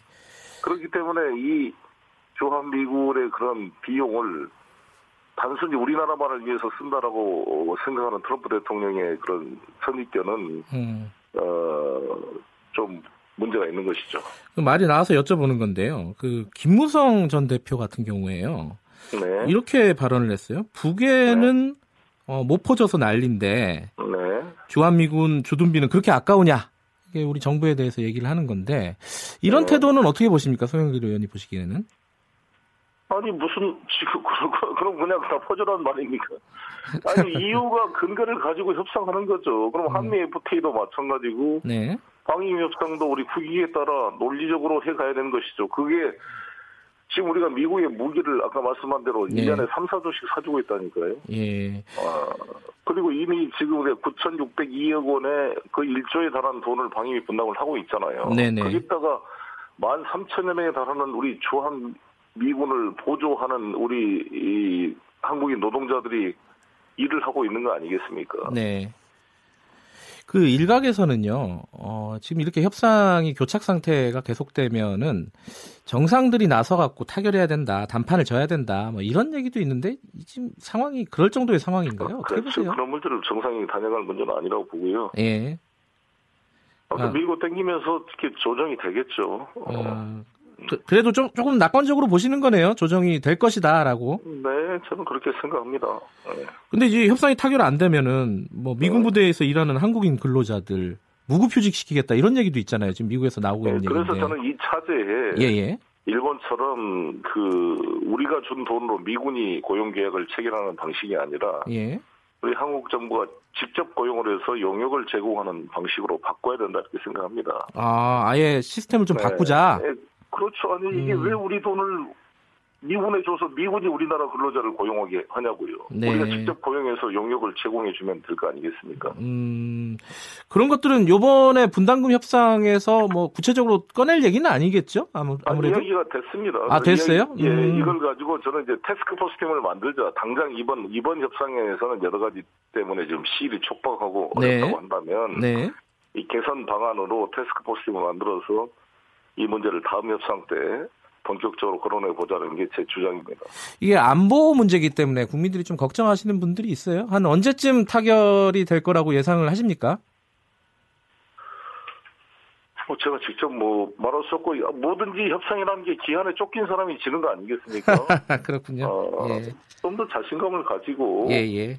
차분하게 논리적으로 해야지 아니 막무가내로 돈 내놔라 이런 있었지. 예. 아니, 제 기분 같으면 오히려 미군이 여기 임대료 다 내놔라 이렇게 하고 싶은 생각인데. 아, 알겠습니다. 오늘 말씀 잘 들었습니다. 여기까지 듣겠습니다. 네, 고맙습니다. 감사합니다. 예, 네. 국회 외교통일위원회 더불어민주당 송영길 의원이었습니다.